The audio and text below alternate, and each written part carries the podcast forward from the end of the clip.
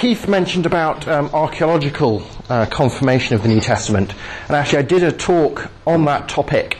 Uh, I think it was last year's Reasonable Faith course, and my recording of that is on my uh, podcasting channel, which you can find on iTunes and through Damaris Trust. Um, I'm going to take a slightly different approach uh, this year, uh, in that uh, we thought it might be good to talk something about some of the uh, extra-biblical literary evidence. And since that's such a, a big subject, as uh, Pete May's just mentioned about the, some of the Roman writers and so on, I thought I would focus down into just one area and look at this topic of evidence for Jesus from the early church fathers, that is the, the sort of second generation of Christian writers, the generation of writers after uh, the closure of the New Testament canon.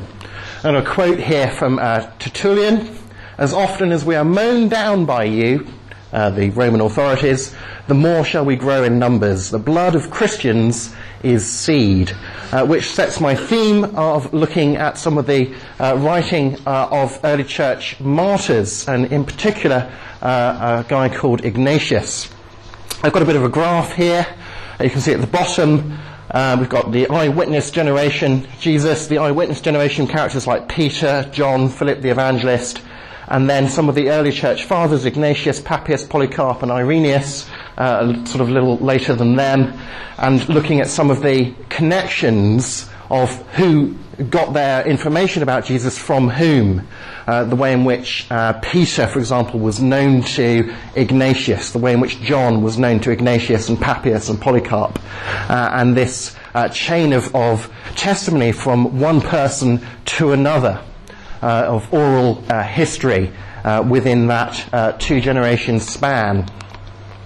The Emperor uh, Trajan, Roman Emperor Trajan, uh, ninety-eight to one seventeen A D, was uh, a bit uh, paranoid, and he grew suspicious of secret clubs, uh, and he went to lengths to ban secret clubs that he thought could ferment uh, political opposition to him. Uh, and so paranoid was him that he even banned voluntary fire brigades, uh, which was really uh, dangerous in those kind of towns in there at that time. Uh, but that was how paranoid he was. And uh, one group of uh, people who also got caught up in some of his paranoia, rather, were the early Christians. And this is uh, Ignatius of Antioch, who, according to uh, the early church historian Eusebius, was martyred uh, in the Colosseum in Rome, torn apart by lions in uh, one oh eight A D. Uh, when he refused to deny Christ, he was sentenced to be transported to Rome and to be thrown to the lions. Uh, he was a disciple of John the Apostle, and uh, Eusebius and Theodoret uh, both say that the Apostle Peter was the guy who had appointed Ignatius uh, as bishop uh, of Antioch. And on his uh, journey to Rome uh, to be martyred, Ignatius wrote a series of uh, letters to different Christian communities along the route, uh, which we still have. They're one of the most important uh, sort of uh, uh, chunks of the early church fathers' writings that we have, writings from the early church. In his letter to the Ephesian church, he writes about our God, Jesus, as a spiritual physician who is at once fleshly and spiritual, God in man, true life in death.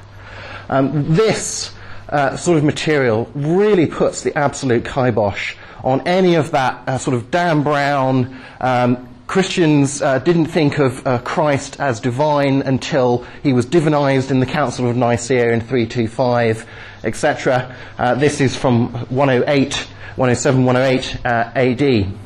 And he recounts in that letter to the Ephesians, God was displayed in human form to bring newness of life, uh, quote very uh, resonant of Romans six four, uh, with reference to the new man, Jesus Christ, which consists in faith towards him and love towards him, in his passion, his resurrection, our antidote to ensure that we shall not die, but live in Jesus Christ forever.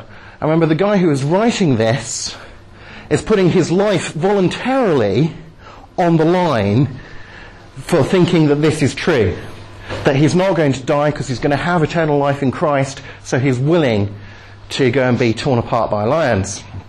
In his letter to the uh, Trallians, he encourages them about Jesus Christ, who died for us that you might escape death through faith in his death.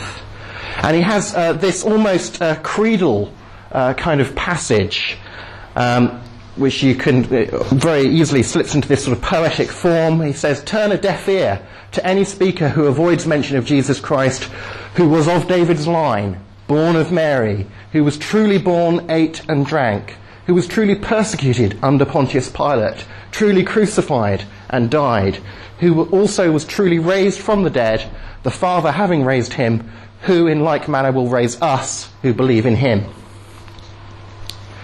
In his letter to the, uh, if I pronounce this correctly, Smyrnaeans, he uh, talks about his full conviction with respect to our Lord, that he is genuinely of David's line according to the flesh, Son of God according to the divine will and power, really born of a virgin and baptized by John, uh, really nailed up in the flesh for us in the time of Pontius Pilate and the tetrarchy of Herod, that he might raise up a standard for all ages through his resurrection.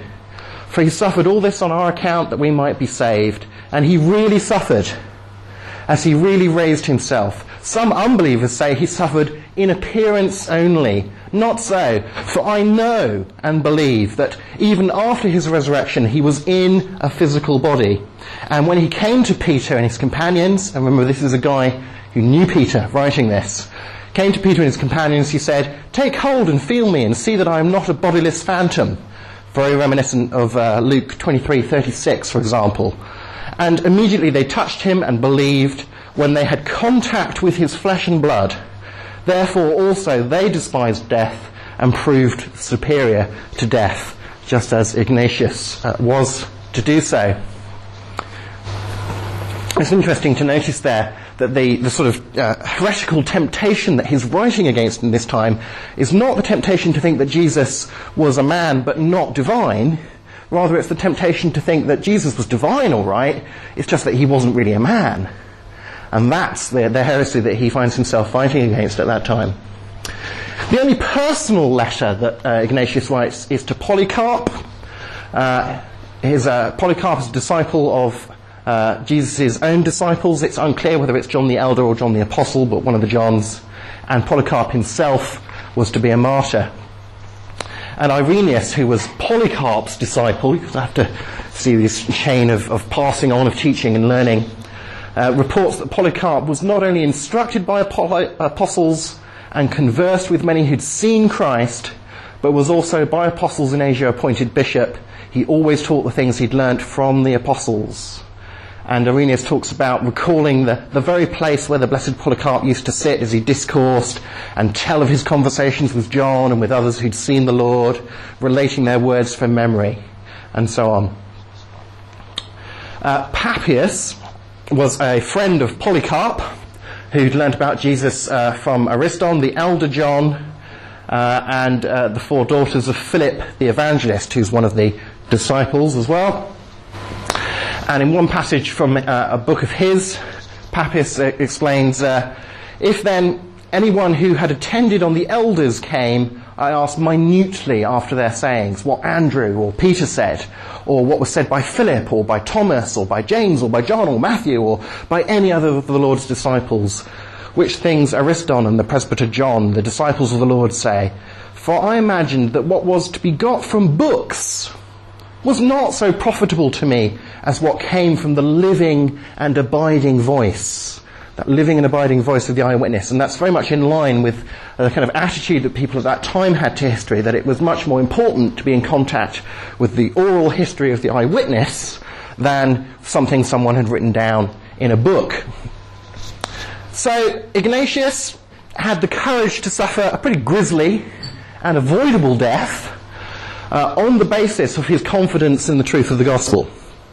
And his confidence, I think, clearly didn't really rest in the written testimony of what we now call the New Testament, but in uh, that living and abiding voice of testimony about Jesus provided by those known to him, to Ignatius, who had themselves known Jesus in the flesh, uh, people like Peter and John, and uh, those known to him who knew those who had known Jesus in the flesh, uh, people like Polycarp and Papias, who knew people like John and Philip the Evangelist and his daughters, and so on. Now, I'm not making the general claim that martyrdom proves the truth of the cause for which one dies. I think that's pretty obvious in these times that that's not the case.